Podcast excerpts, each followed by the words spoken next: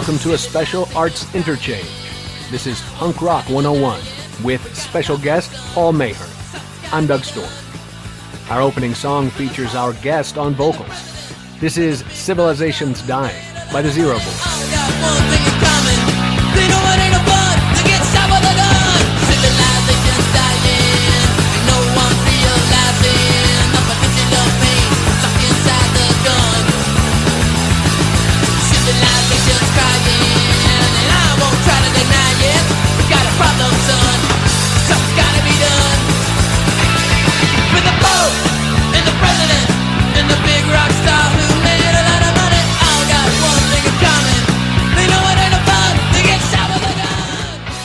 As a 17 year old, Paul Mahern fronted the punk rock band The Zero Boys, formed in Indianapolis in 1979. Their first full length album was Vicious Circle. Moving on from performing to producing, Mahern became and is, among many things, a rock and pop record producer, mixing and mastering engineer, and a singer and songwriter. He's also a professor and yoga teacher. And you may hear a few yoga terms sprinkled throughout this conversation.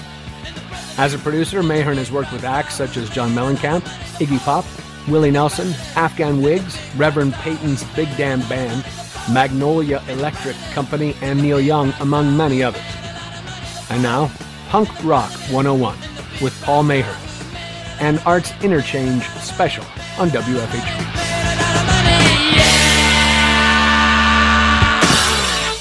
Uh, well, let's just dive in, shall we? Sure. Um, so, uh, uh, Paul, can you tell us a little bit about um, punk music as a, a, genre in the first place? What what makes punk punk? I suppose. Well, uh, there's as far as the musical, like punk rock. The rock part is, you know, it's familiar. It's it's aggressive. It's rock and roll. It's usually pretty four four. Uh, stylistically, what makes it punk is it's usually pretty aggressive. The guitars are usually pretty overdriven. It's usually pretty minimalistic harmonically. Um, and it's pretty quick, you know, mm-hmm. as far as the, the tempo goes. It's really basic rock and roll music, kind of amped up. Okay. Uh, and then the punk, you know, the punk part also is, you know, just like kind of the attitude. You know, it's it's cynical, uh, it's sarcastic, it's political, it's aggressive, it's it can be angry, it can be funny, um, but it's definitely uh, likes to take poke fun of itself as well as everything around it. Mm. It doesn't take itself too seriously when it's done right, even when it's dealing with a very serious topic. It looks at those topics, you know, kind of with a side eye, mm-hmm. you know in looking at the history of punk rock, it has an origination. It has a beginning and an end of some some sort. Is there an end to punk rock, or I don't think so. Okay. Uh, and in the beginning, you know, I think that punk rock is really war drums. It's you know dancing around the fire until you pass out. you know, it's it's it's tribal mm. music. Um, it comes from a place. It comes from the Navel Center and also from the Heart Center. You know, it's it's very it's it's just real, you know. It's like real life. Um, so, you know, punk rock, where that starts, that's that's a debate um, among a lot of my friends. Um, I would say that you know the time somewhere in the 60s, the mid 60s, where, or even early 60s, where we start to see garage rock mm-hmm. happening.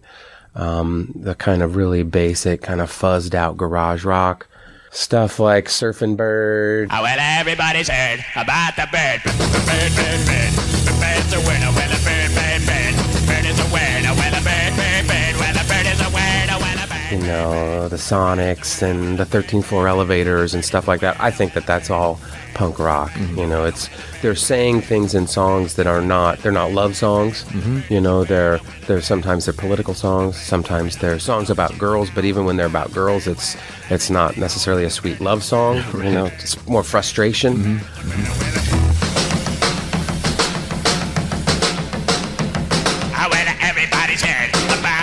Yeah, so the the sensibility is one that comes out of not necessarily wanting to be a commercial artist? It's uh, when it's done honestly, it's such a self expression that it's not really thinking about tomorrow. It's really in the moment. So there's a lot, there's not as much calculation that's going on there. Um, it's not necessarily uh, the best song craft, and that's not really what's important to the players.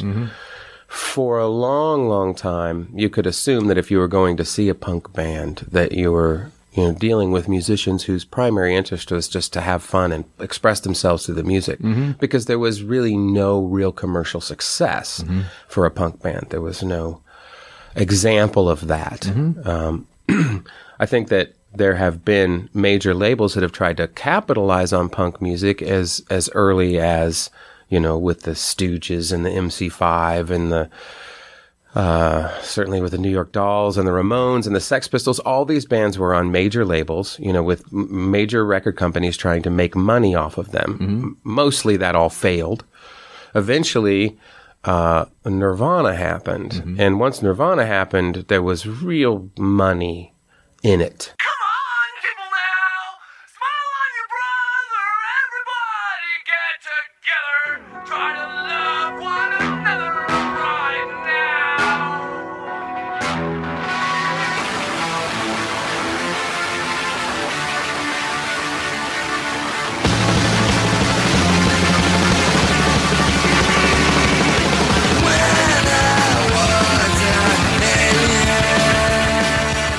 And so the, the landscape kind of changed, especially there for a bit of time where you had, you did have kind of calculated um, writing, performance, uh, where people felt like they were actually trying to make some money. You know, like that, that things became more formulaic.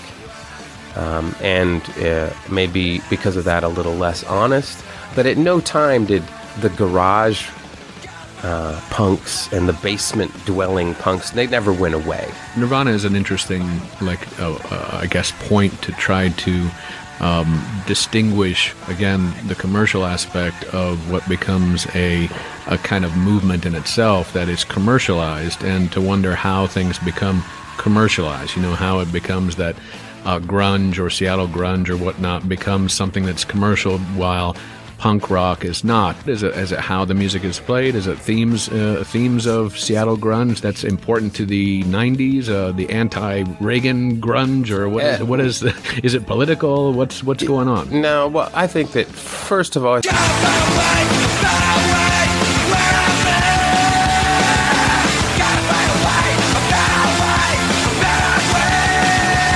think that you know there's a time and a place for everything. You know, there's a there's a moment where you know commerce will intersect with any partic- particular artistic movement, and when that's going to happen, we don't know. You know, um, so there's many factors involved there.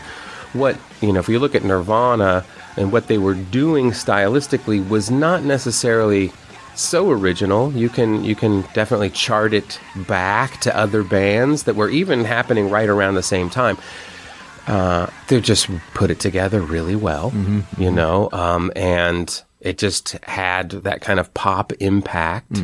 And it just worked. Nobody thought it was going to work. It wasn't Kurt Cobain's fault that it became, you know, he commercialized, Right. you know, aggressive punk rock music. It just, it just happened, and it was unexpected. Um, it's it's what happens after that when you have a bunch of bands that sound like Nirvana, you know, or in the case of a band like Green Day, where they kind of take a particular style of punk rock that's kind of popish, and what they do with it is quite original on the first couple of records. And then, you know, everybody sees, wow, this is how you can make some money. And then you get bands like Blink 182 who sound a lot like that, who are using the same kind of harmonic formula, melodic formula. Um, and then you have this genre of pop punk that eventually leads to like mall punk and hot topic and you know all that and it, people are trying to make money because people like to make money you know i don't blame anybody for that whatever Right, right, right. That's what happens. Mm-hmm. Yeah, yeah. Okay. This is Doug Storm. You're listening to Punk Rock 101, a special 90 minute interchange with punk rocker and punk rock history instructor, Paul Mahern, named the 15th most influential Indiana musician of all time by the Indianapolis Star. If you don't know what I'm doing, what you know is trash. Won't pick it up. Well, uh, you used the phrase "what happens after that." It's an interesting one because I think I was reading. It may have been a Ramones quote of uh, one of the, the the you know self-named Ramones saying something to the effect that you know after um, that music had become again more of a template, you know, uh, trying to follow Jimi Hendrix and start to noodle and make noise in a certain way and be be you know be a guitar rock master in some sense. And then after that, that punk, or at least in his formulation, needed to be doing other things that you know, to try to react against uh, a, a, a music style that was just trying to copy a hard guitar or a guitar master like Hendrix or I don't know, maybe Led Zeppelin as well. I've, Yeah, yeah. So music had become, you know, very progressive, uh, and the topics of the songs became more expansive and fantastic. And I'm a, you know, I'm a fan of progressive rock music. I see how it informed bands like the Ramones and the Sex Pistols to go in the opposite direction. Um, somebody recently told me that that punk rock was uh, to rock was kind of like how operetta is to opera. Yes,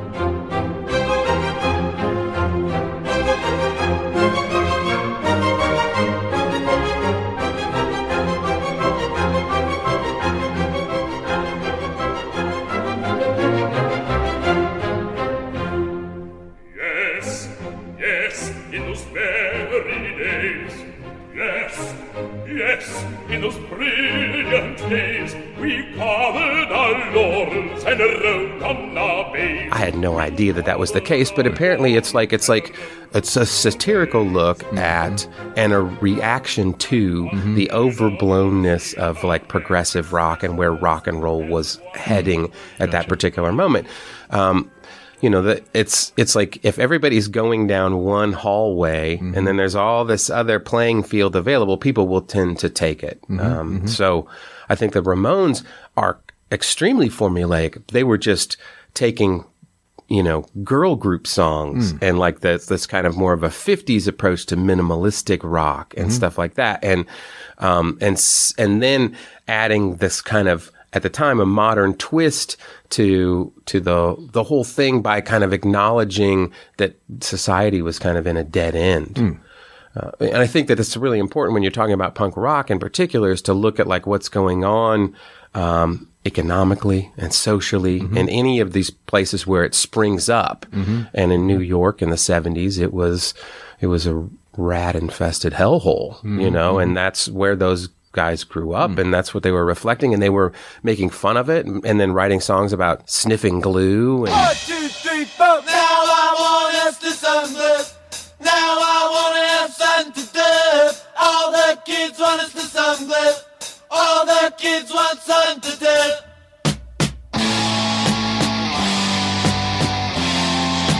One, two, three, four, five, six, seven, eight. Mentioning uh, again the end of civilization in some sense you are a punk rocker yourself or had been right Uh, Oh, I definitely am. Yeah, I okay, will always be, okay. and for many have had time lifetimes. yeah, okay, okay.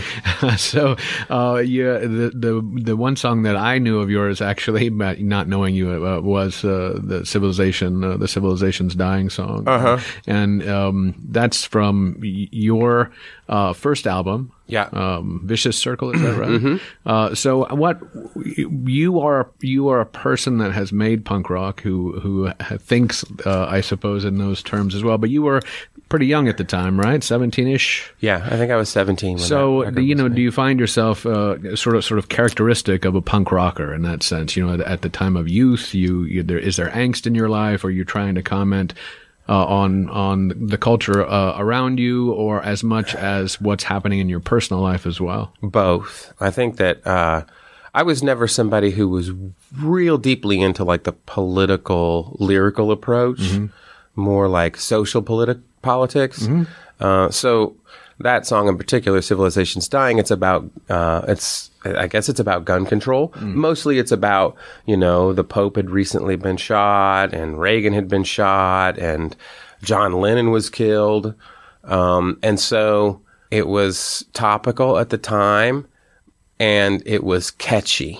It worked with the chords, you know. I, I think it was it was a bit snotty, but it's it's still it's a topic that's still topical. Mhm. You know? Oh, sure, sure.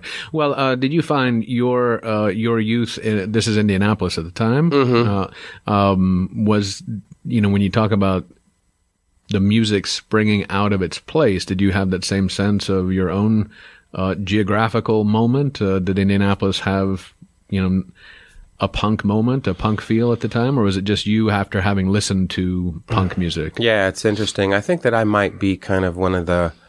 I, w- I did. I lived in the inner city, and I went to an inner city school, Hmm. and uh, it was definitely uh, lower middle class. There was a lot of racial tension. It was a school, uh, five thousand people, and it was exactly half black and half white. And there was riots twice a year, and one at one point there was a cross that was burned in the courtyard, and so there was a lot of tension uh, in it, and there was also a lot of just it felt really dead end. I knew a lot of you know kids that were heavily into drugs and weren't going to school, and it, it just felt like what was the point of going to school? Um, but I come from a a middle class family. I come from an Irish Catholic family that's a a very healthy. Uh, family with lots of brothers and sisters. So i came from a place of a lot i had a lot of support. Mm-hmm. Like my mother completely supported me being a musician and writing songs and practicing in our basement and i know it drove her absolutely nuts. So so I, I had a place of support. And also a big thing that influenced me was that you know, everybody knew who Kiss and Aerosmith were and Black Sabbath and stuff, but nobody, uh, none of the people at my school knew who the Sex Pistols were. So there was a, I felt like I was in a very exclusive club. Um, and I, th- so I was reacting definitely to my own environment, but I was also reacting to the records that I was buying. You know, I was responding to what I was hearing on records. Well, you you mentioned multiple uh, groups there that uh, that were commercial artists or commercial success, um, and the idea of punk rock being sort of under the radar or, or underground or you know a, a sub group of something you know that there's this is part of its allure part of its excitement um, and also as you say before part of being in the know uh, is is is what punk rock is about, also, right? Uh, and and as you mentioned, cynical, uh, satirical, uh, a little bit to the side is the is the punk rock ethos in a lot of ways, right? So it allows you to both be uh, against things, but also really a part of your own tribe and and and sort of how you comment on things. Yes, absolutely. Absolutely.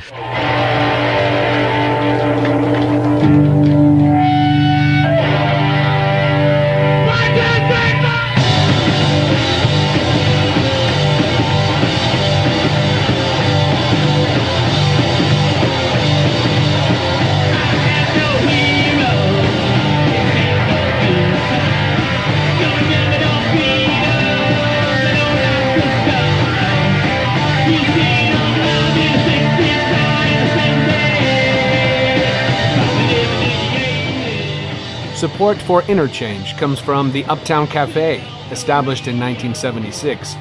Located at 102 East Kirkwood Avenue, serving breakfast, lunch, and dinner, as well as wine, beer, spirits, and cocktails. More information is available online at the-uptowncafe.com.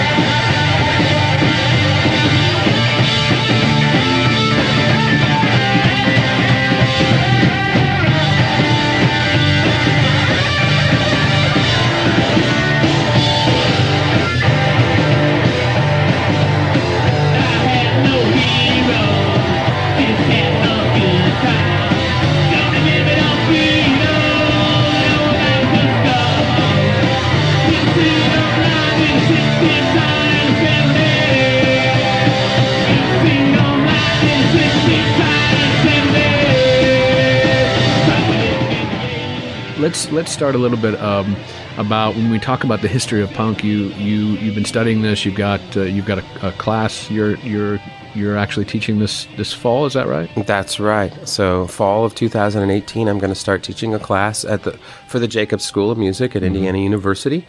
Uh, at the class, I think is Z320. It happens Tuesday and Thursday evenings. Uh, seven fifteen to eight thirty, I believe. Um, yeah, and so it, it's it's been great. It's uh, I I had a good friend, uh, two good friends, Glenn Gass and Andy Hollinden, who both teach there. They teach history of rock. They teach uh, history of blues, some individual artist classes. Um, they approached me because they were interested in having somebody else come in and teach more classes, and this seemed like the most obvious thing. This is what I know the most about. Uh, so yeah, so the I've I have spent the last month or so kind of combing through the knowledge that I already had and then piecing together the stuff that I didn't know. Hmm. I'm not I mean I'm a punk rock fan. I would say I'm a hmm. punk rock critic on some level. I'm a punk rocker.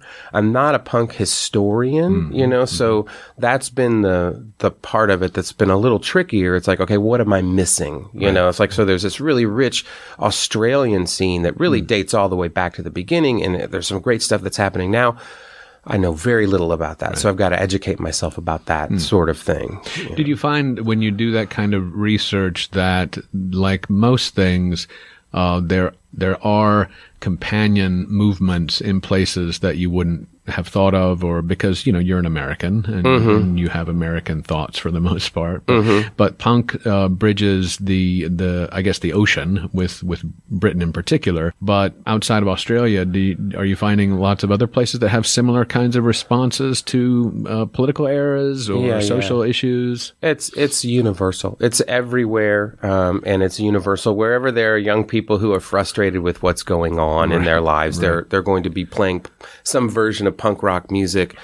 Um, and I knew that, you know, as a as an American hardcore musician and following bands through magazines like Maximum Rock and Roll and Flipside, there were international sections of those magazines, and um, I had uh, the great good fortune of recording a band in 1983 from Italy called Raw Power. and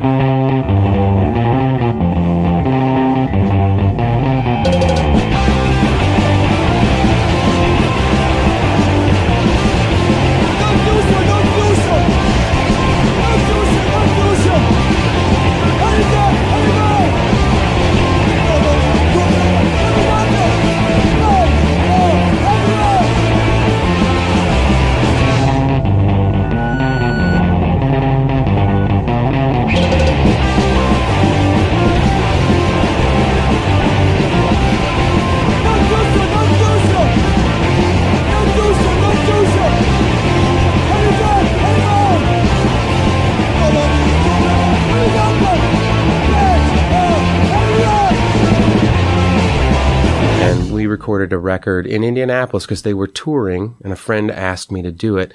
Um, and it's still one of my favorite records I've ever made. And when we go out and play, almost at every show, somebody will come up and say, "Hey, the best thing that you ever did was record this record." Oh, okay. So the idea of like international punk has always been there.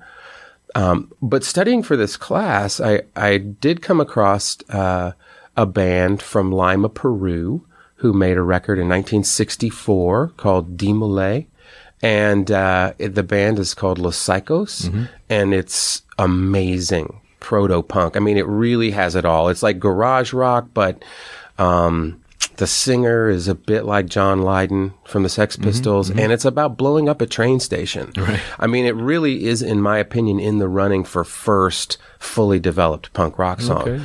Not from the United States, Right. Not from the Peru, UK, huh? yeah. Mm-hmm, mm-hmm, mm-hmm. And so that's the thing. You know, I'm a recordist, so that's the great thing about recorded music. It's like eventually it all rises to the top. Right. The really good stuff will eventually cross your path. People will listen to it and share it. And, Mhm. Okay, okay.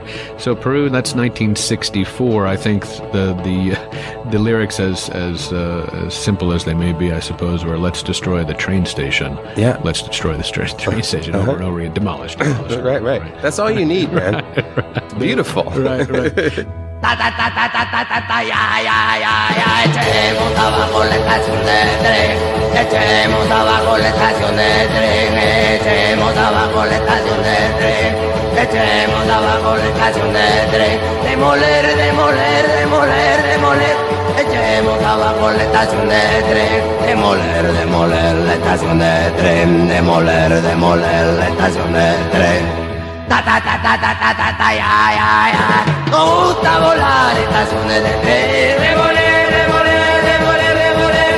Nos gusta volar estaciones de tren.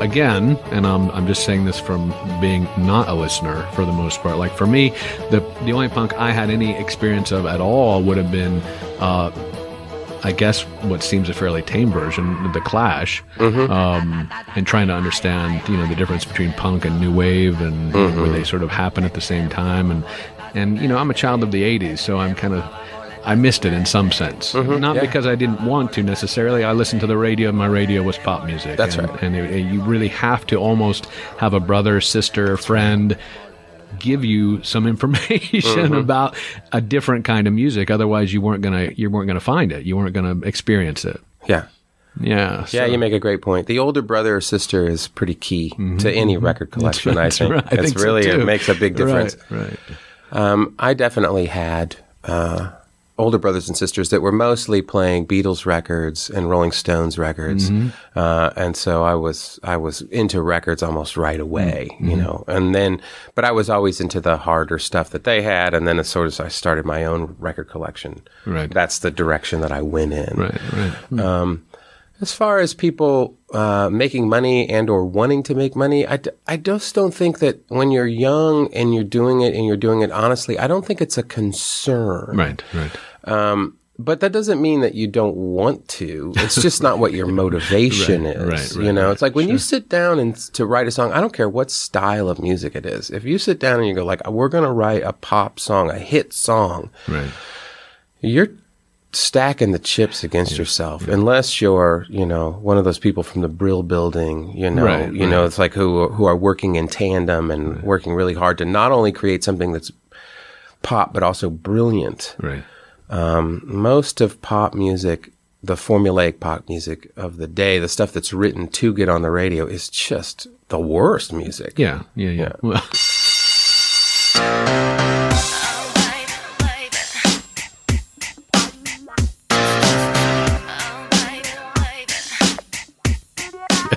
Well, it's industrial in a lot of ways, right? It's it's formed of, of as you as you mentioned, Brill Building, and we can talk about Nashville's Music Row. We can talk about just the ways in which it's been industrialized in production as well. You know, uh-huh. So you don't get garage bands making music organically, we might say now, right? You get people laying down tracks and sharing, you know, and, and other people coming in and, and doing parts of a track, and other people coming in and doing parts of a track, and then mixing them all together. yeah yeah that's You know this, of course. I, I know from this. Your, your own work. I, I assume, in some level, you know this as part of a, a production process. Uh-huh. It, it doesn't man. Any a great song can be made any any way. Sure. it can even be made within the machine.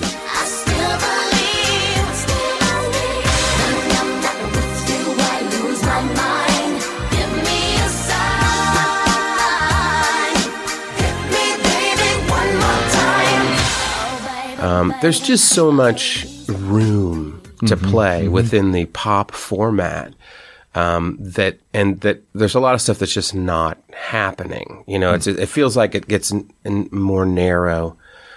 Uh, melodically, everything is very narrow. You know, the sounds of the voices, you know, the kind of people that get hired to sing these songs, it just seems like I, it seems super formulaic in comparison to, to past pop music. Um, so we're, but that doesn't mean that there's not other great music that's Sure, being made. A lot of the stuff that you guys play here on this station course, is yeah, just yeah, like right. packed full of beauty. Right. Um, Right. But uh, unfortunately, um, not getting the kind of uh, commercial airplay maybe that it deserves.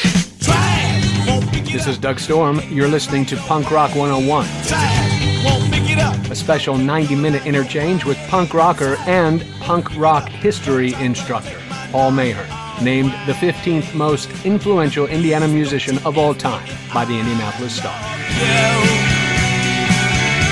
If you don't know what I'm doing, Yeah, well, you speak to a point that we, I think we make frequently here as well is that uh, things like Facebook, things like social media that that do do the work of narrowing for predictable for predictability reasons, right? So you want people to act a particular way. You work really hard to control what goes into their heads. Uh, part of pop music to me is that you know, that aspect of commercialization that has become this sound will make money, this kind of uh, tempo will make money, this kind of beat will make money. You can only have, you have to have a hook every seven seconds or something like some sort of formula like that, right? So Right. it seems to me part of the same ethos at this point. You know, we're, we're trying to create a, a very clear purchase point and a very clear and narrow thought process for most people in music as well as anything else, I think, at this point. So we need punk music, punk rock maybe more than anything else at this point, it seems to me.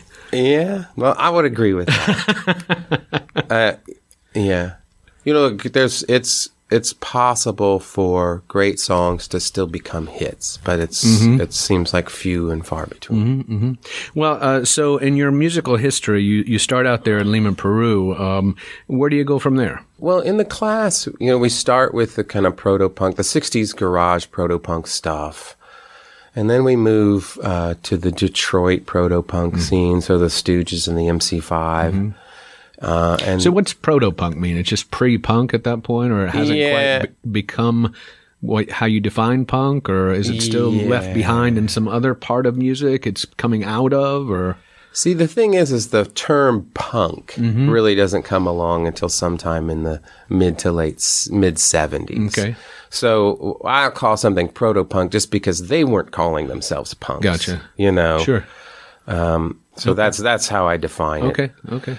Uh, and then you know after we get through the Detroit scene, then I also take a look at kind of the European proto punk stuff, like the glam stuff and the krautrock stuff, all this stuff that kind of informs definitely the minimalistic aspect of punk and certainly kind of the new wave aspect of punk. Uh, and then we we end up in New York in the early to mid 70s uh, and start to look at that whole CBGB scene. And then we spend a whole day on, or a whole class, at least one on the Ramones, because they're a real key factor. They produce so much great stuff between. I, I cover them pretty much between 76 and 80. Okay. Uh, and then we go and we look at the what's going on in England, which is pretty much happening at the same time. Um, and then uh, we we get to the Sex Pistols, and I believe that the Sex Pistols are like the epicenter of of punk. I mm-hmm. think that everything that's leading up to the Sex Pistols is kind of proto, you mm-hmm. know, and I think that everything after that is kind of a reflection. It's somehow referencing, you mm. know, that scene.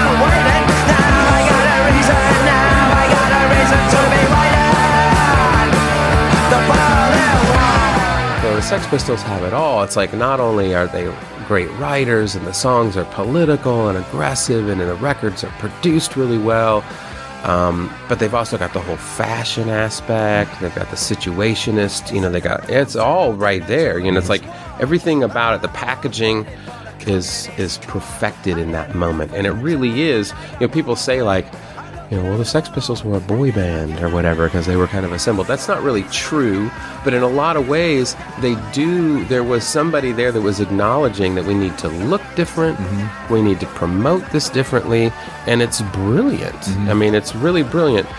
You know, for me, I was a big fan of Kiss, mm-hmm. and you know, Kiss before their concerts would start, and on their live records, you hear the voice that says, you know, Are you ready for the hottest band in the land, the greatest band in the land, Kiss? Right? and it's like right. the Sex Pistols were like, we're not the greatest band in the world, we're the worst band in the world, right? That was, you know, so it was like they just turned it around.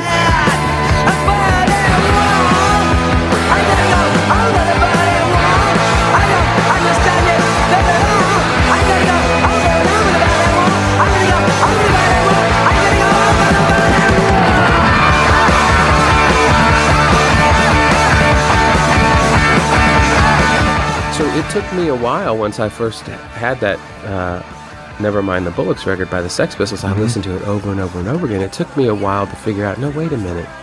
That whole thing that we're the worst band. That's they're messing with us, Yeah, you know, because it's actually really well put together. It's really well thought out. Um, so it was like they were making fun of, of, Sure, of sure. rock.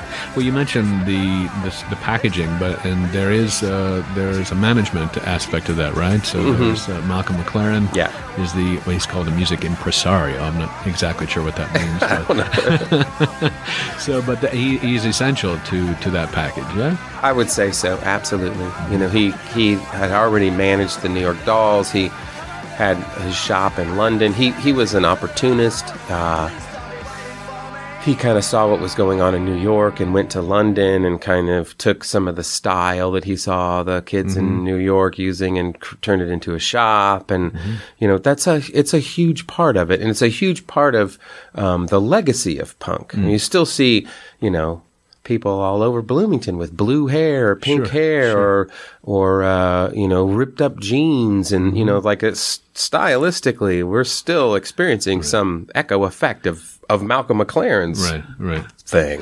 Well, it's interesting. It, it obviously, as you say, I think dovetails with the commercial and capitalist impulse of, I assume, Malcolm McLaren, as opposed to pa- people who might not have those kinds of thoughts. As you say before, artists who might be writing songs because they want to write songs and are happy to make money if if money comes your way, but the business of it understands the the audience understands who will buy this particular music versus who will just uh, listen to it or you know let's not make this an, uh, a a garage band audience anymore. Let's let's sell this thing. So Yeah, yeah.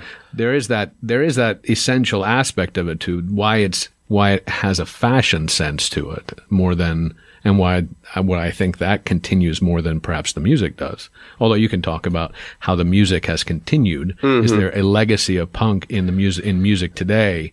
Well, there absolutely is. There's still mm-hmm. a lot of punk that's going on, and in my class, I I cover it right up to 2018. Mm-hmm. There's great punk bands, garage bands here in Bloomington. You know, a long history, and it's it's no different. There's no fewer of them than there than there ever were. But it, what you're saying about management and promotion and that part of it, that is extremely important. Um, unfortunately, uh, I don't understand why these these management types who do know how to make money off of things don't understand that they need to take care of their product. You know, so you have like your Colonel Tom Parker and the way he treats Elvis. Elvis is just a kid. He just wants to shake his hips and sing some cool songs and have a good time. The girl goes girls go crazy and next thing you know, you know, Colonel Tom Parker is having him do some goofy stuff just to make money.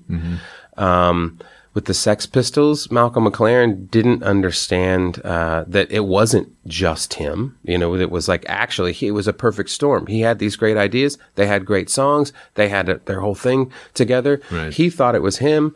Um, he didn't take care of them. Right. They ended up, you know, disbanding because they were poorly managed. I think mostly.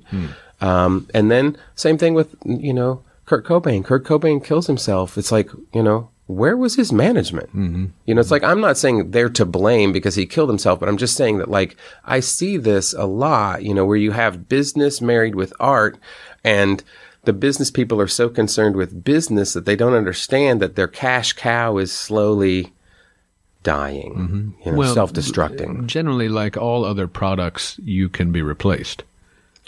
Yeah.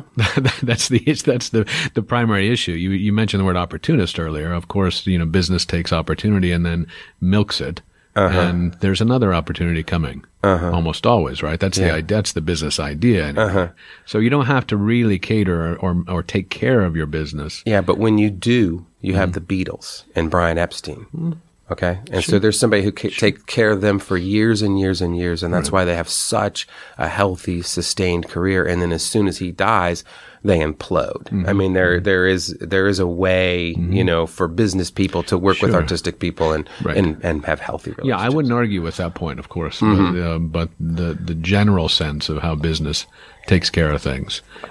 It's disposable. Yeah. You know, Yeah. pop music, pop musicians, it's disposable. It's built into the plan, especially now. Right, It's not into anybody's advantage business wise to have an artist with a really sustained career because the longer you have a career, the more you have success, the more power you have. Right. So if you can just turn the starlets over, You don't want labor to have a voice, That's right? right. You don't Right. ha- you don't have to Right. deal with it. Right. Right. Right. Exactly.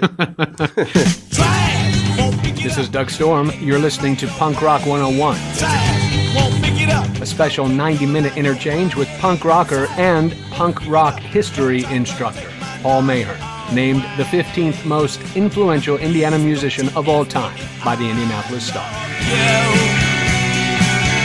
If you don't know what I'm doing, what you know is try. because we have uh, chosen a few songs to kind of illustrate uh, punk for us, punk rock for us, and a history of it through uh, through the last decades. I, this is a, a four or five decades project now, I suppose. Right? Uh, um, you already mentioned the, the the Peruvian band. I forgot the name of it. Los Saicos. Los Saicos. Se- what's that? What does that mean? I didn't even. I just think that it up. means we could the look it up. psychos. Oh, is that what it is? I think it does. I mean, I, I even tried to look it up in Google, and that's You just did basically Translate? it did not translate. oh, okay, okay. It did not translate it into English. Uh, okay, so we started with them, and then on on the list that you shared with me, and of course it's a much broader list. I'm sure you would be dealing with, um, uh, but let's just go through the list you shared with me. So after that is the is that 13th floor elevators.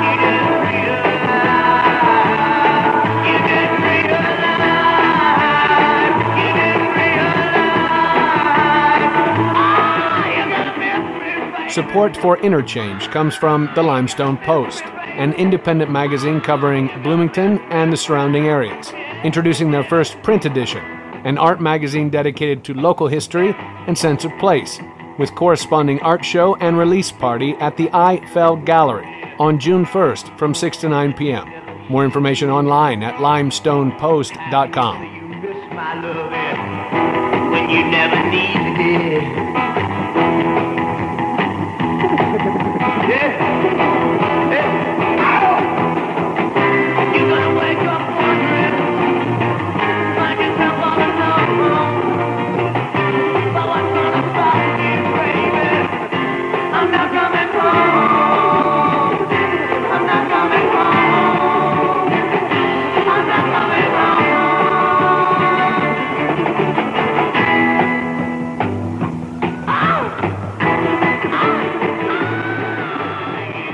13th floor elevators. So Texas band, uh, mid to late 60s, kind of blues ish influenced rock, really aggressive. One of the greatest singers ever, Roky Erickson. His scream is just so sublime. Um, and, you know, a band that, you know, kind of turns into real psychedelic pioneers after this particular period. This was their first single.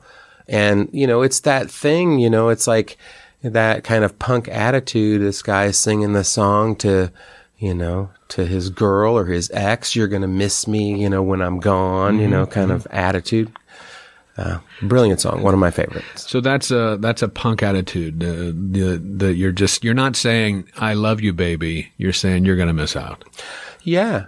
You're, you're basically saying I don't need anything outside of myself, you know, Okay. you know, which is a pretty deep spiritual concept, but that's, I think what it's that confidence, Right, you know, right, right, it's not anti, it's like, I don't see that sentiment as macho, Mm-hmm, right? It could be read as macho, Mm. you know, because he's obviously singing to a girl. I see it as like self confidence. Mm. You know, I have self confidence. I'm I'm it. Mm-hmm, You know, you're going to miss me.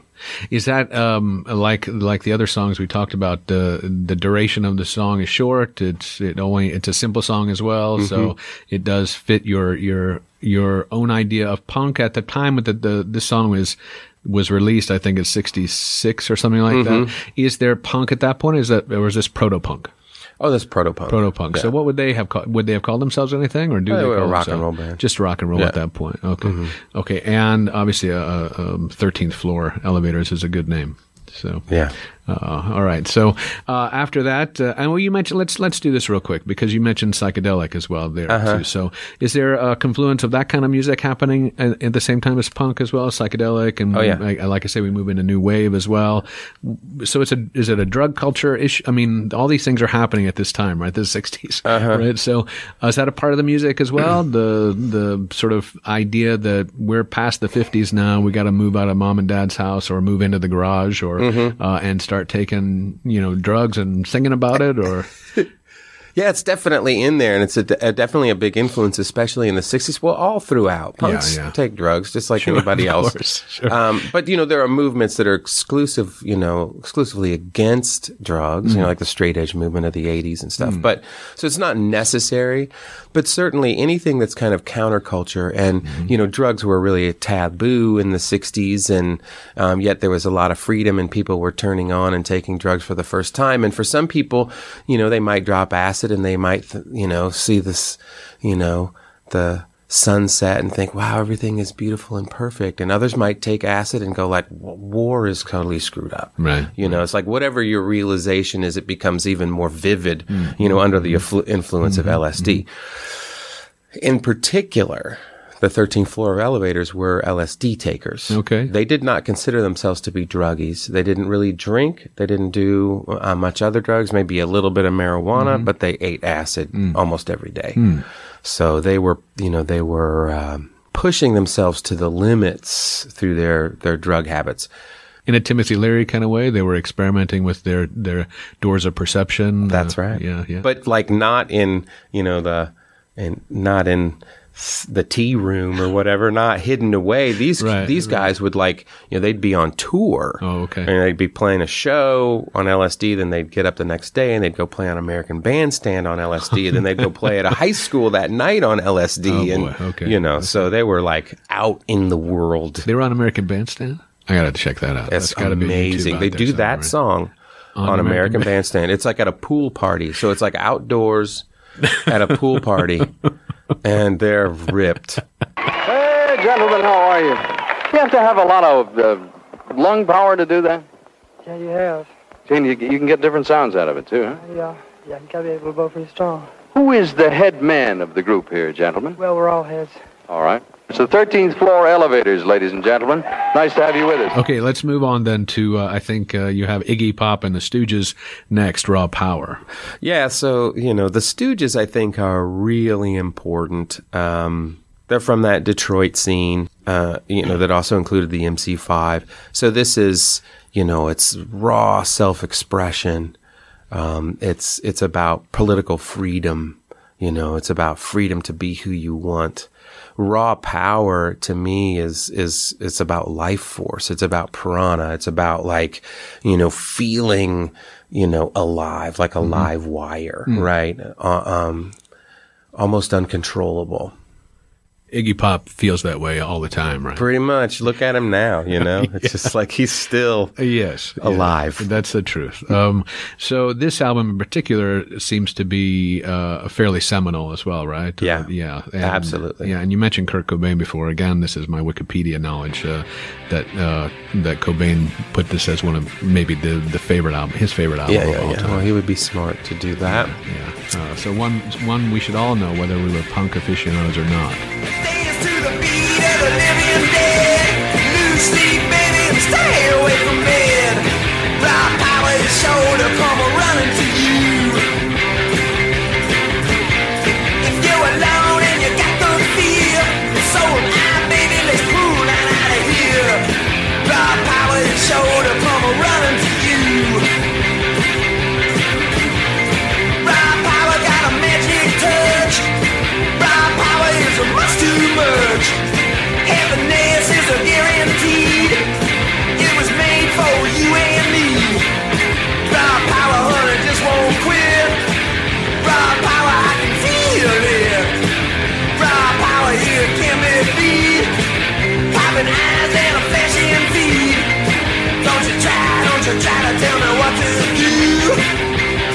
Support for Interchange comes from the Limestone Post, an independent magazine covering Bloomington and the surrounding areas, introducing their first print edition, an art magazine dedicated to local history and sense of place, with corresponding art show and release party at the I Feld Gallery on June 1st from 6 to 9 p.m.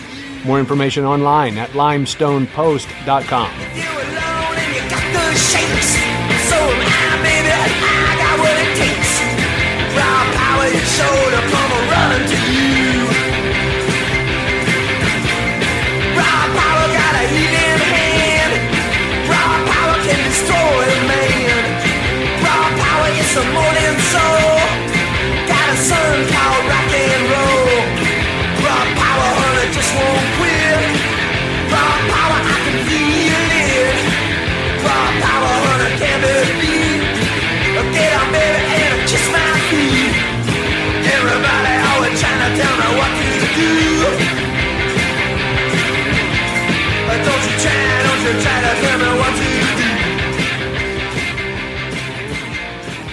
It's a, a seminal work in, in music history. Absolutely. Yeah, that's I- right. I, think that's an interesting thing to think about here too. We we dismiss a lot of these things sometimes, right? In terms of this is just a a, um, a cultural moment that isn't so historical, or we you know how we sort of put these things together or write the histories of our time. It's an important part of I think how you might look at your class as well. You know what what's happening at the time. What Mm-hmm. where do these things come from? Why are these things important at the time? Know, they're not just music. Well, that's yes. I think that that's absolutely true. Um, in in reference to the Stooges in particular, no one sounded like the Stooges Hmm. beforehand, and no one really sounds like the Stooges afterwards. There are people who certainly, you know, were trying that style and stuff, but Mm-hmm. it's it's it's so unique, Hmm. um, and so beautiful, and so unlike anything else. Okay.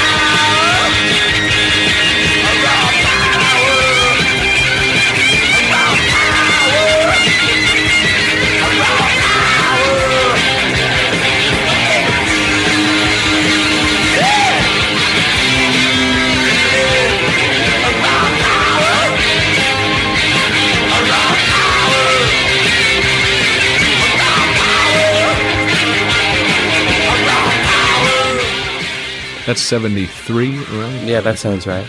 So we're moving from the 60s. Uh, we started at 64. We're at 73 now. We've got a, almost a full decade uh, under our belts now. And we move to uh, New York Dolls, uh, Trash, Try, won't pick it up. Take them lights away. which is a fun. It's a fun song. It's a fun song. Yeah, that's a fun right.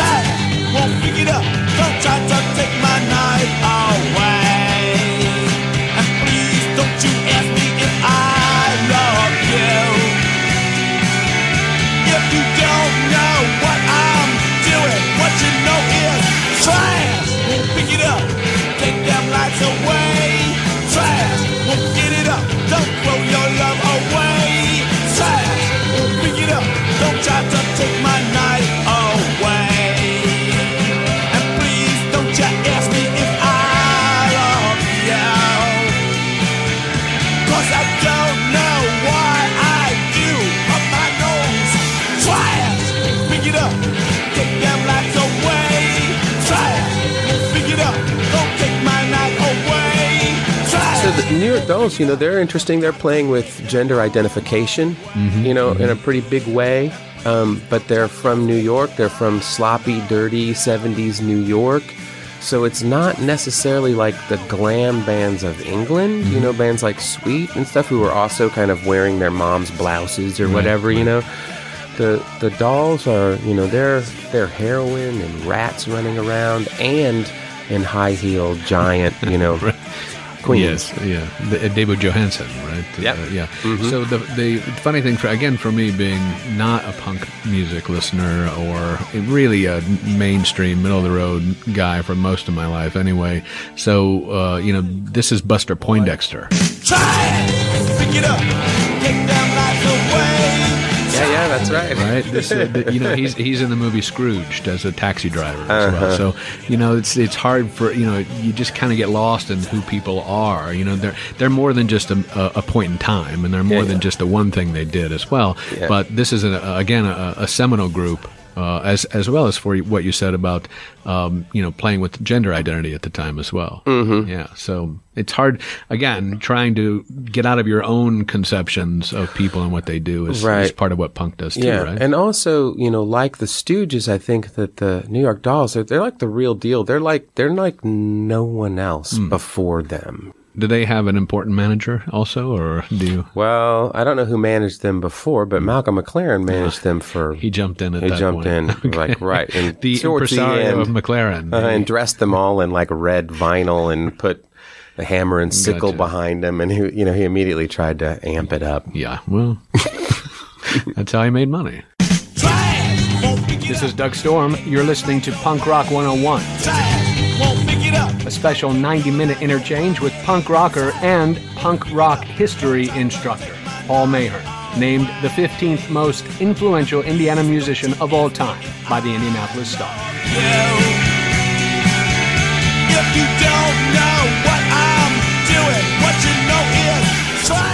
So you mentioned the Sweet earlier. I mean, just with this group as well. So the the the New York Dolls and the Sweet are similar in some ways, or the Well, they're next both song is playing rock and roll music, and they're both a little bit playing with mic- uh, you know makeup and lipstick, Mm-hmm. and there's uh, you know a similar tempo, similar somewhat glammy approach, but the Sweet are a pop band, Okay, you know, and okay. the, the New York Dolls are not a pop band. Gotcha. You know, So the Sweet, the the song is Teenage Rampage. Oh, yeah, is that on the Uh, Yeah, you put that on. the Uh. I love It's- that it's, song. Uh-huh. glam rock is, what, is what the Sweet is, and and you wouldn't call New York Dolls glam rock. I would say that they're glam ish punk. Okay, glam punk, don't know. Gla- glam-ish punk. Uh, okay, gotcha.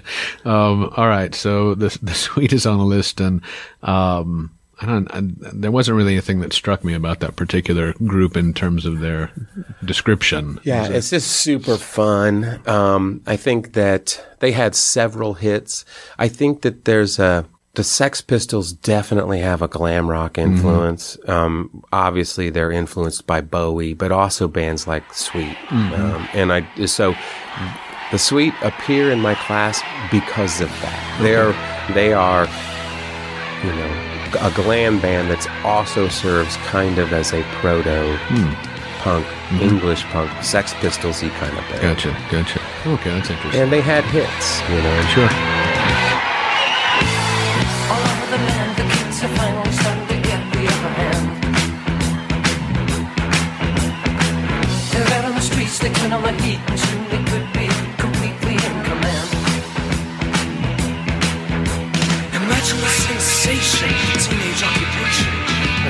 At 13, you'll be learning. And at 14, they'll be burning, but there's something in the air of which we all will be aware.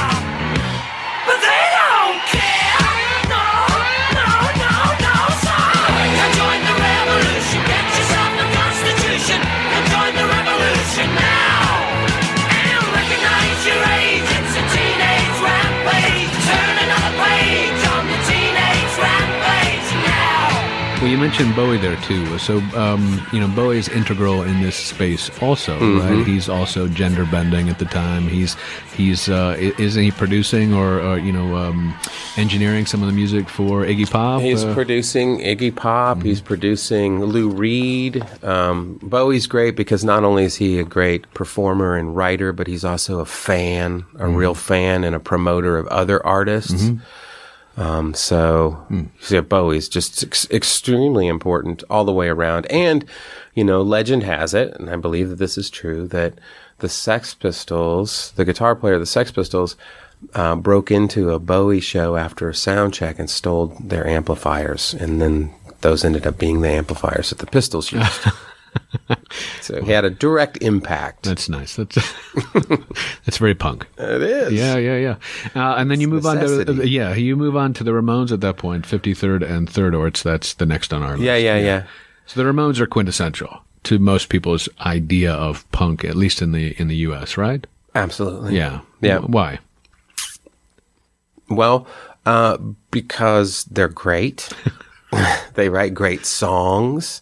They influence everything, you know, pretty much that comes after it. Even the Sex Pistols and the Clash, mm. you know, they're heavily influenced by the, the Ramones. They showed everybody that, like, look, you could do a song in two and a half minutes, you know, and it could still be really catchy. And, you know, the Ramones, when I was growing up, the Ramones were the biggest band and they were going to be huge. Hmm. It was the first time I had that experience where I was following a band that I absolutely believed were the next Beatles and they were going to be the hugest band in the world and then watching record after record just get passed over by radio. Hmm. So their four, fourth record, Road to Ruin, uh, is probably my top four or five records ever made. Hmm. You know, it was a record I was listening to when I was 15. It's got uh, songs on it like "I Want to Be Sedated," which you probably have heard. Mhm. Um, it's it it should have been a huge record. Radio just blacklisted it. Wouldn't didn't really play it in some markets in New York and L.A. They probably did, but Right. in the Midwest where it mattered, nobody paid any attention. Mm. It was aimed right at the radio and it didn't work. Then their next record was produced by Phil Spector. Mm-hmm. You know, specifically they went to work with him because they knew if anybody can get us on the radio, it's going to be this guy. Mhm. Again, really little to no radio play. Mm. But um, the Ramones are, are an extremely important band. They wrote really great pop songs. They had a really unique sound. They had a really unique singer. I think, um, to me, maybe uh, one of the most important rock bands of all time. This particular song, 53rd and 3rd, i- is an interesting song because it's about male prostitution Mm-hmm. Mm-hmm. You know, um, which of course at the time I didn't even know that, but that's the, the influence of the song. That's what he's singing about Mhm. being at 53rd and 3rd, where, you know, the young guys would go and, you know, look for Johns to, Mhm. that would sleep with them or whatever so they could make a little bit of money and then go buy drugs or food or whatever they needed to, to survive. 53rd and 3rd. One, two, three,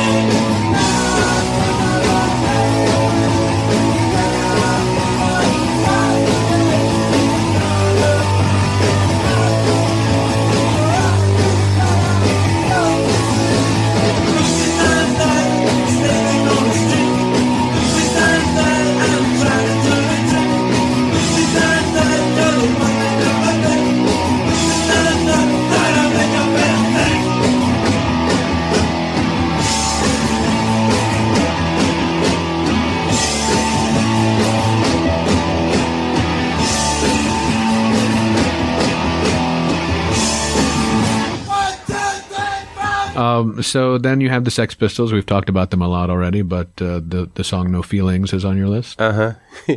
so I love this song.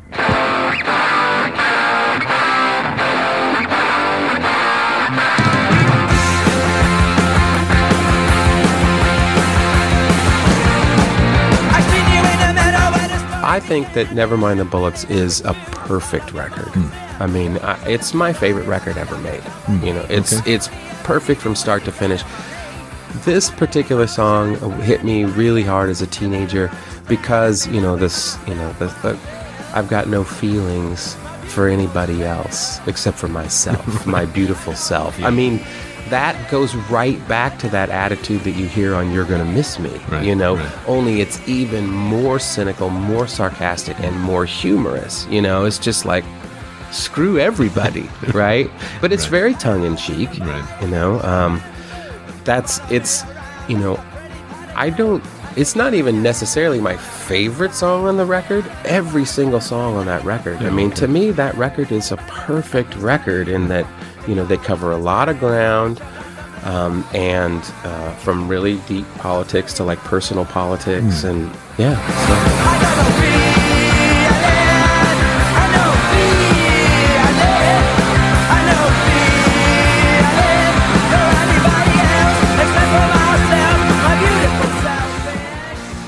Support for Interchange comes from the Uptown Cafe, established in 1976.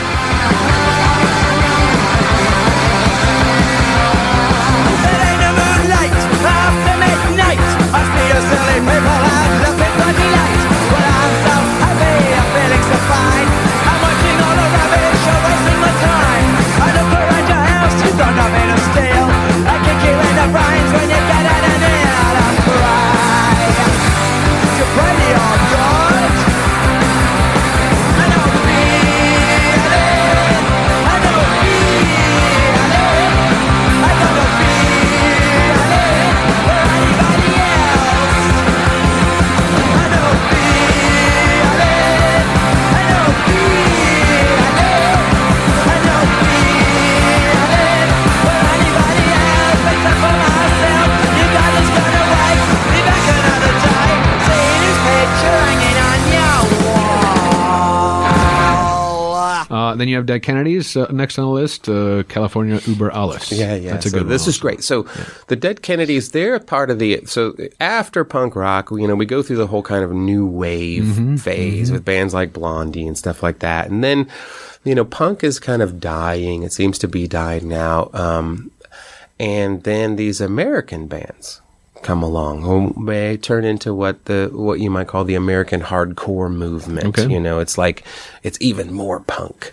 You know, so you got bands like Black Flag and the Circle Jerks, and mostly it starts in California, then it spreads across the country. The Dead Kennedys, a band from San Francisco, um, brilliant band, heavily into politics, very funny. Um, I remember I grew up in I grew up in a very liberal Kennedy Democrat family, Sure, sure, right? yeah. So voting, I've got um, brothers who were into politics, state senator, state representative, and so my oldest brother, he said, you know, I think it's whatever with punk rock. If people want to spit on each other and stuff like that, and that, that's that's weird, but whatever. But this Kennedy's thing, that's sacred. I don't know. So what, you know. right.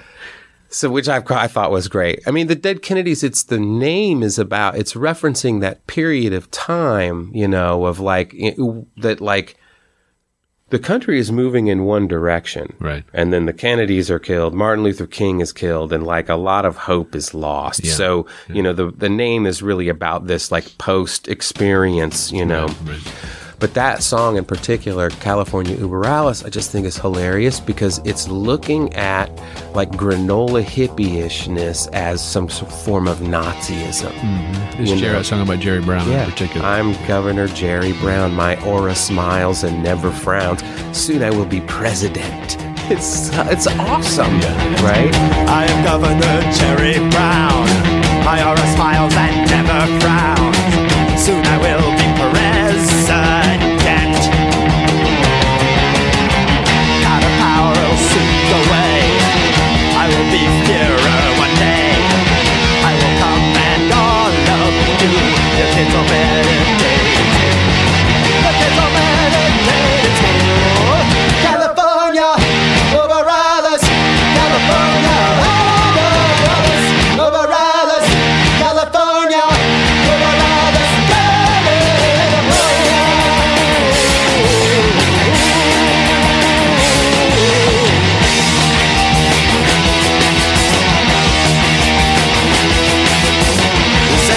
Artist will control you.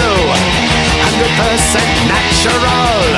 You will draw for the master race and always wear the happy face. You close your eyes, that happened here. A big blue on white horse is near. The hippies won't come back,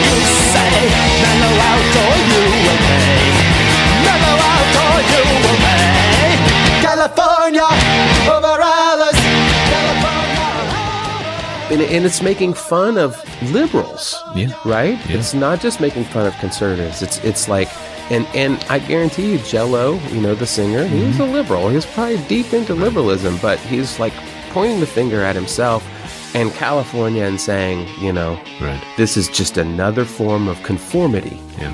Yeah. That's a good song. Yeah, it is a good song. Now it is 1984.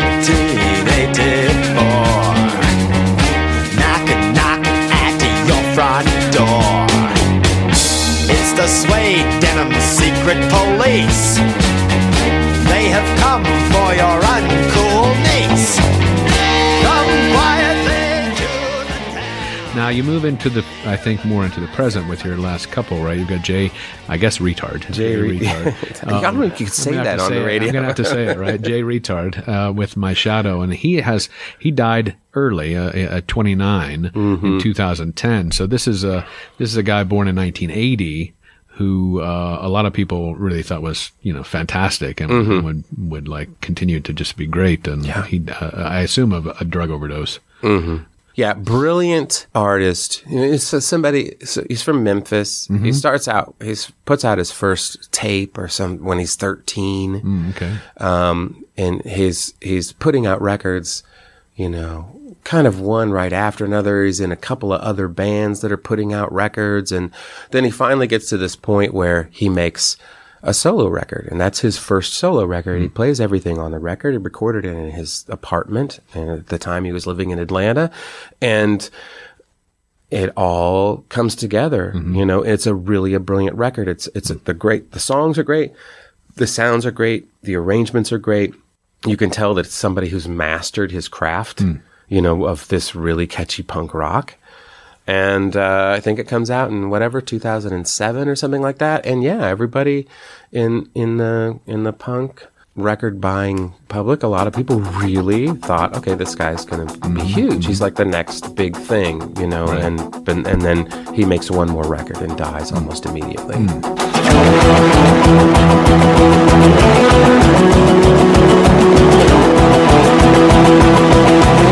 That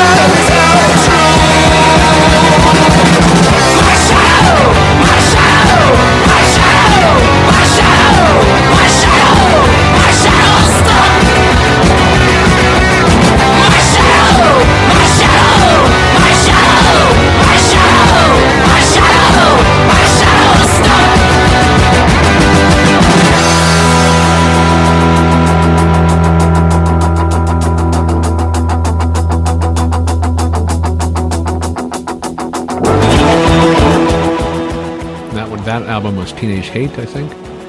Is that right, or is that the compilation?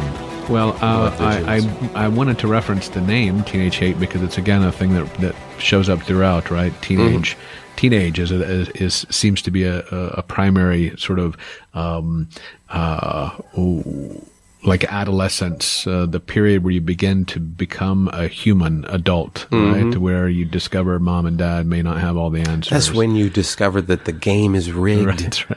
So teenage is important, right? That's right. Yeah, and, and that's that's a big issue here. I mean, it's a big part of this whole.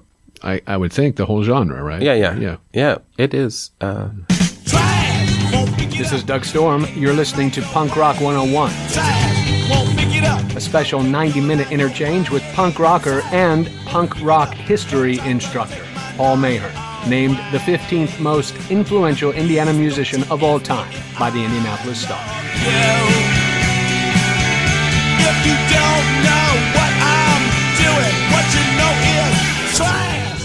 You know, all the way back to the to the fifties, and you know, with the greasers and the leather jackets and the rebel without a because and the mm-hmm. wild ones. You know, it's like that that whole thing that is you know kind of the look and the feel of of of what eventually becomes punk. You know, mm-hmm. it's it's all about those teenage years, that adolescence. And Marlon Brando's certainly not a teenager in the Wild Ones, right? But it's like, but he's playing one, Right, right? right. And so uh, you don't have to be a teenager to understand that that awakening, you know, and that that's that really is uh, has a lot to do with the Yeah, energy behind yeah, punk rock. yeah. it's like you're not really skilled yet. You know, but you've got an attitude, and you realize that things are not the way they've really been painted. Yeah, that's that's really an interesting point. The will and wish to speak, express um, in a particular way, and not yet having any actual skill or craft in a Mhm. lot of ways, right? That is very much punk rock. That that's pretty perfect, right? Yep, it yeah. is. Okay. The you know because you can as an adult you have periods in which you may have um, become awakened to certain uh, problems in life, right? And you know it changes your perspective, and you're not a teenager anymore. But you, you get energized about the world around you. So this is a kind of punk attitude, even in your 40s and 50s and 60s, right? You Mhm. can you can still get woke. That's right. That's right. We should always be reinventing ourselves um, and being honest with ourselves, and then also not being too hard on ourselves and seeing the world as, you know, seeing you know not humor in situations where there's no humor, but using humor to allow us to look deeply at directly at the issues. hmm hmm Now, the last uh, last on your list is a, a local band, uh, Mhm. the Cowboys. Uh, look on your face. The look on your face.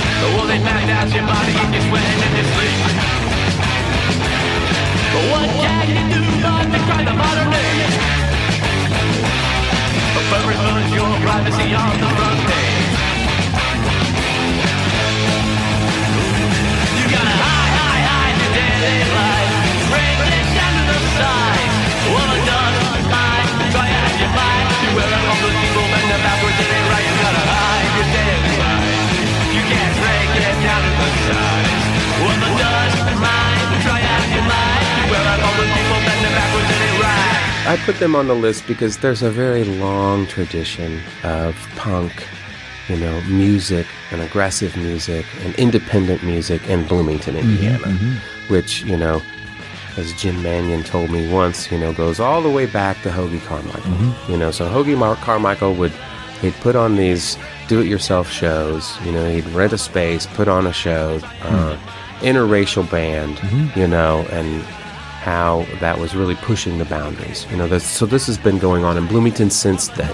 There's always been great bands, inventive bands, aggressive bands, bands like the Gizmos, the Panics, the Walking Ruins, John Wilkes Booze were a great band. Um, and the Cowboys are just one of the latest in that tradition. Gotcha. And they're a band that's on my list, not only because they're a great band and this is a great song, but also because they're getting some national attention. Hmm, okay.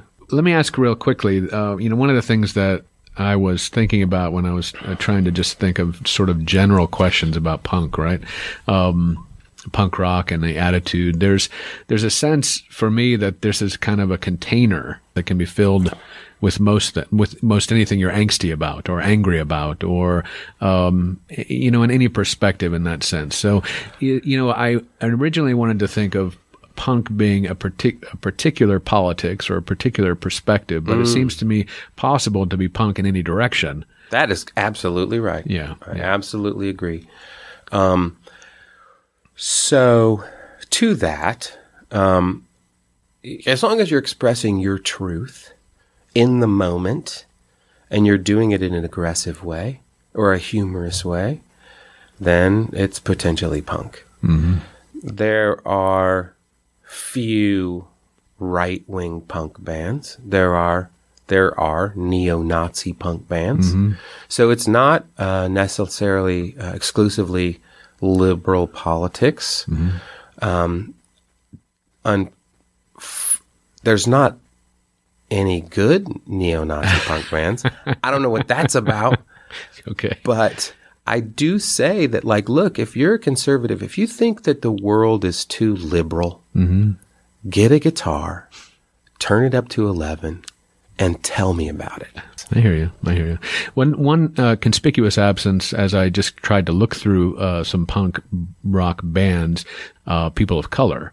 Uh, is there a particular like direction that, that punk bands don't didn't didn't translate in that space, or am I missing some? that No, that's that's no, that's a valid point. I would point to the Bad Brains.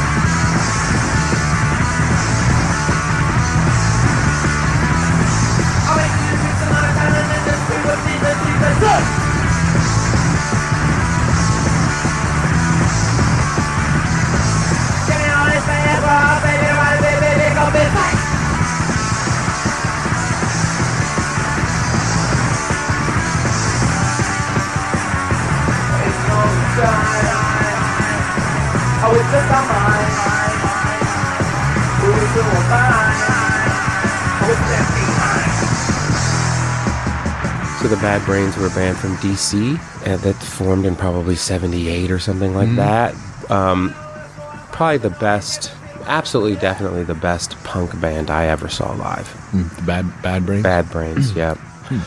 Um, when I was uh, touring when I was younger in the Zero Boys, that was that was the band to beat. I mean, it was like nobody was better than the Bad Brains. Um, then there was a band from Detroit called Death. They're Mhm. a proto band, a proto punk band from '75. They released some stuff extremely important. Oh, I Um, saw there was a documentary on yeah, on that. That's band. right. There's a documentary on the Bad Brains as Oh, well. okay, So, okay. um, and then there, you know, peppered throughout the scene, there are definitely uh, people of color. Mhm, You know, uh, why there weren't more, I don't know. Hmm. I think that I don't think that there was within the punk scene that I was in. There was no feeling of exclusivity. You Mhm, know, and mhm. there doesn't. It didn't seem like there was anything happening that would keep people of color out. I just don't know that it was promoted within their communities or they were aware of it so much. Okay. Well, I, I did listen to one of uh, Death's songs. I forgot the title of it already. I think it's your politics something. Um, politics in my eyes. Uh, yeah, politicians in my eyes. Was- Mhm. I really like that Yeah, one. Yeah. that's a great, great song. Yeah, yeah.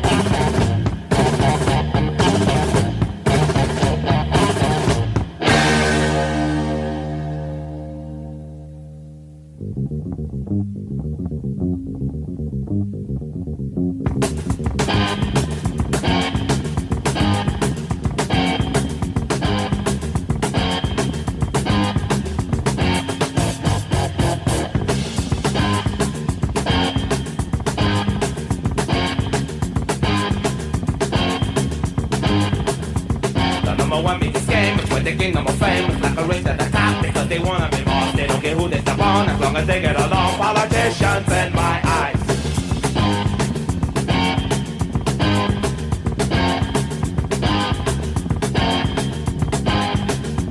They care less about you, they care less about me. As long as they are put in the place that they want to be. They're always wearing false smiles, I guess they go with the style. Politicians in my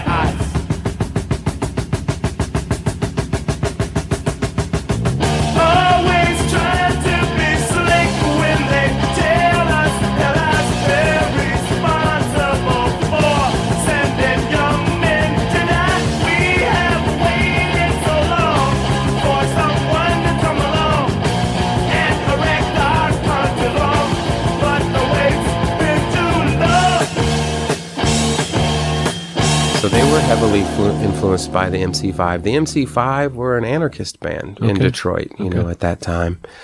Um, Hmm. Yeah. We played. Uh, we used one song on here. One of our feminist programs that we had. We used. Um, uh, blanking on the name, but it's uh, Poly Styrene was the lead singer. Uh, Uh-huh. she's like uh, part Somali, I think. Uh, Uh-huh. Actually, um, um, bondage. Up, oh, bondage, Yeah, up yeah, yours yeah, by X-Ray. Spex. Yeah, Yeah, that- there you go. that's a very important uh, song, I think, for for young feminists in the punk movement. There's definitely um, in my class, I I take two sections where we look just at at women Mhm. in punk, and there's there's women throughout all of the sections. People like Patti Smith and Mm-hmm. um, and Poly Styrene and Siouxsie Sioux. There's there's women throughout, but we do take uh, two classes and we look specifically at women in punk. And the reason I did it like that was because the women punk rockers tend to be saying a uh, different sort of things Mhm. than than the men. So there's is more of a feminist attitude Mhm. there. My in in my proto punk section, um, I teach the Lesley Gore song "You Don't Own Me," hmm. mm-hmm. which I think is to me is is the ultimate proto feminist hmm. pop hit song. Right, You don't own me. I'm not just one of your many toys. You don't own me. Don't say I can't go with other boys.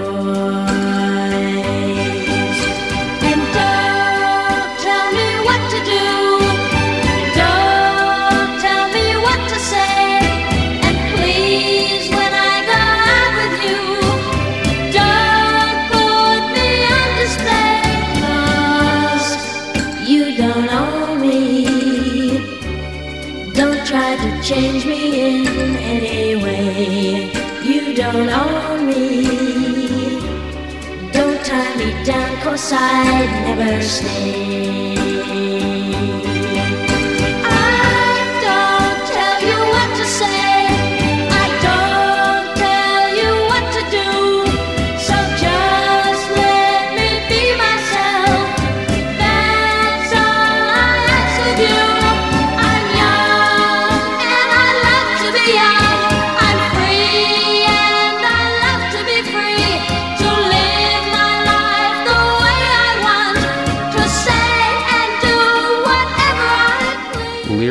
That is a punk song and that's very much the kind of um, song that you hear punk women singing you know it's kind of railing against you know the the patriarchy is is very much in um in in what the women are singing and so there's there's a lot of those bands that I cover in those two sections in Hmm. particular I cover the the riot grrrl movement Sure. which was a Pacific Northwest. Cool. Sounds scene. fun. Yeah. Yeah, it sounds like a fun class. Yeah. Yeah, thank yeah. you. Thanks, Paul. Yeah, thank you. Some people think little girls should be seen and not heard, but I think. Oh, bondage! Up yours! One, two, three, four! Well, that's that. Thank you, Paul Mahern, for a great education. Paul is teaching a course this fall for Indiana University's Jacobs School of Music on punk rock music. Punk Rock 101 was brought to you for WFHB by Interchange impresario Doug Storm. Host, producer, editor, mixer, all done in his garage. Well, no, mostly in an old fire station in Bloomington, Indiana, and at his home in the bedroom with the dogs at his feet. Thanks for listening.